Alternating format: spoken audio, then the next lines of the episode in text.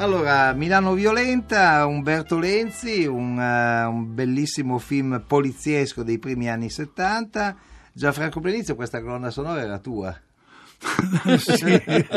Così ci risulta. Sì, perché è accaduto qualcosa, però poi forse possiamo raccontarlo, no? perché mentre Sì. ascoltavamo questo frammento di- della colonna sonora di Milano Violenta, Gianfranco Plenizio, che è il nostro ospite questa sera, aveva la sensazione che fosse un'altra musica di qualcun altro. No, perché eh, non Sì. mi ricordavo questo inizio di campane. Eh, E quindi hai- per un attimo pensavi che sì. avessimo fatto confusione e quindi avessimo utilizzato un frammento di Hugo Cabré di, di Scorsese. No, no, mentre è tua proprio, assolutamente. Quante colonne sonore scritte, Gianfranco? Le hai contate, sì. eh, sì, comprese quelle televisive, mm, 38. Vabbè. No, non sono tante perché poi a un certo punto mi sono un po' stufato di dover litigare con i registi e ho continuato a fare solo il direttore d'orchestra. Ma con Umberto Lenzi, il regista di Milano Violenta, hai litigato lui? È un caratterino? È un No, caratterino beh, sì, mica, sì, sì, no, ma- mica da ridere, eh? Eh. È il nostro amico. Ma capitava di litigare per quali motivi? Ma perché, eh, guarda, ti racconto Sì. un piccolo episodio. Sempre dal libro, eh, Bizzarrie musicali. Sì. Eh, dirigevo una musica per un filmetto dove c'era una buffa scena di seduzione da parte di un maturo signore a una ragazza. Il compositore aveva rispettato una lunga tradizione affidando un temino ironico al fagotto accompagnato da un pizzicato di archi. Al regista andavano bene i pizzicati, ma non piaceva il fagotto. Proviamo a passare il tema al clarinetto. No.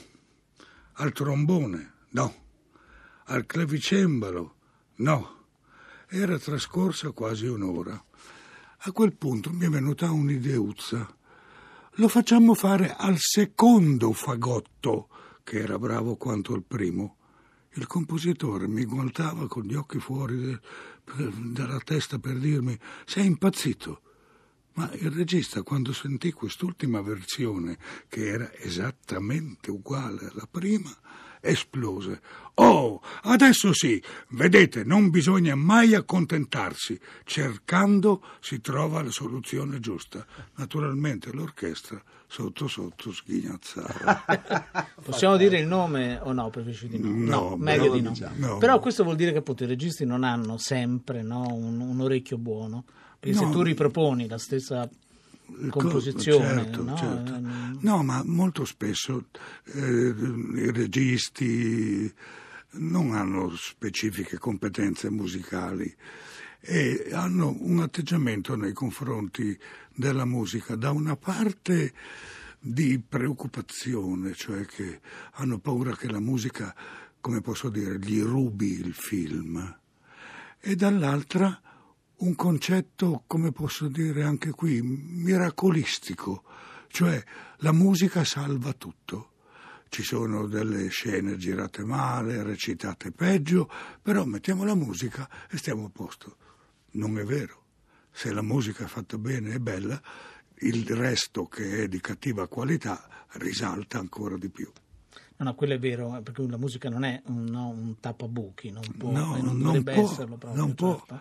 Un brutto film con una bella musica rimane un brutto film con una bella musica.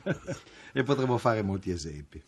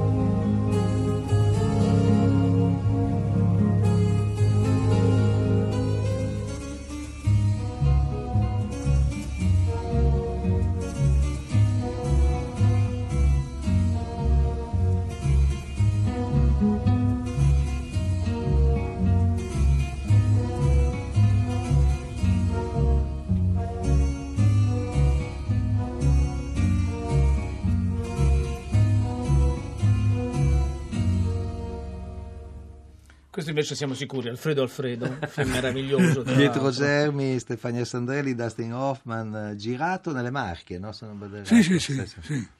Allora, mi pare addirittura a Teramo. Ah, Eh, No. eh, no, Teramo E è già in Abruzzo, sì, sì, sì, sì. credo, eh, non, non ero bravissimo no, a scuola né in geografia né in, in aritmetica. Invece il rapporto con, con Germi, che com'era Gianfranco Plenizio? Beh, Germi era una Un altro persona... caratterino, eh? Eh, sì, una persona ehm, così all'apparenza molto severa, però poi nella, nella pratica del lavoro era, come posso dire, richiedeva la collaborazione.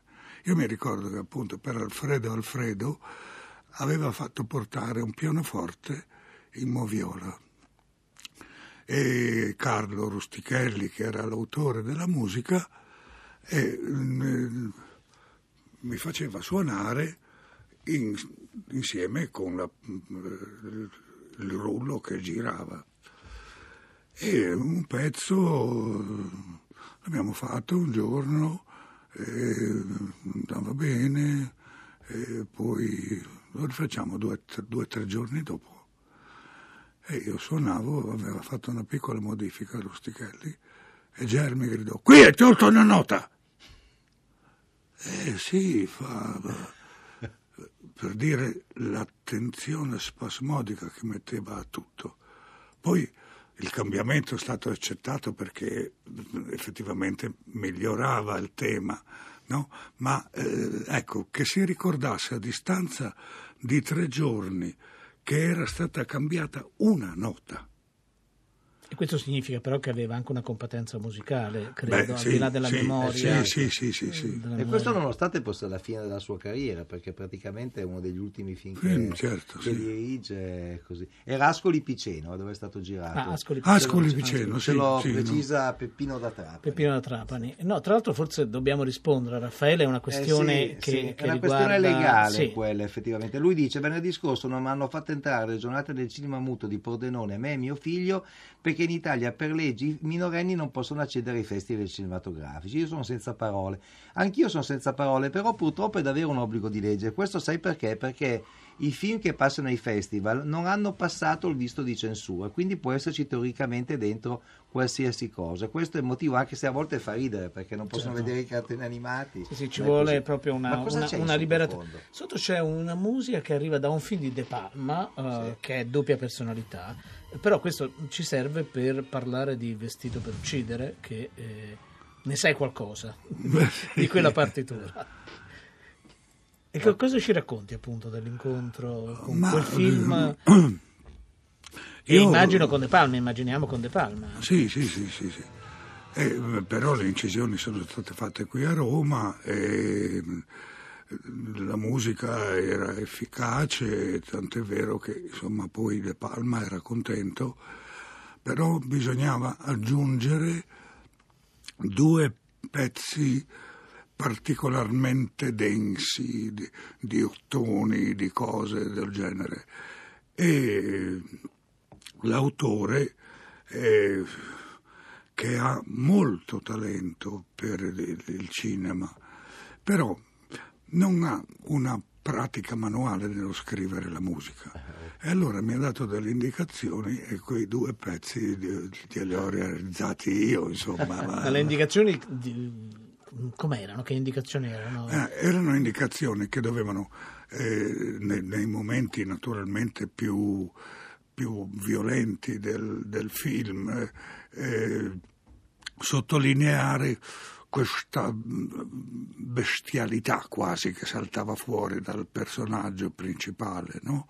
E quindi mh, grandi suoni, insomma, orchestra piena e, e lì mi pare di ricordare che eh, ci fossero anche un paio di battute più o meno gridate che poi mi pare di- non le ho sentite quando ho rivisto il film, forse De Palma le ha tolte.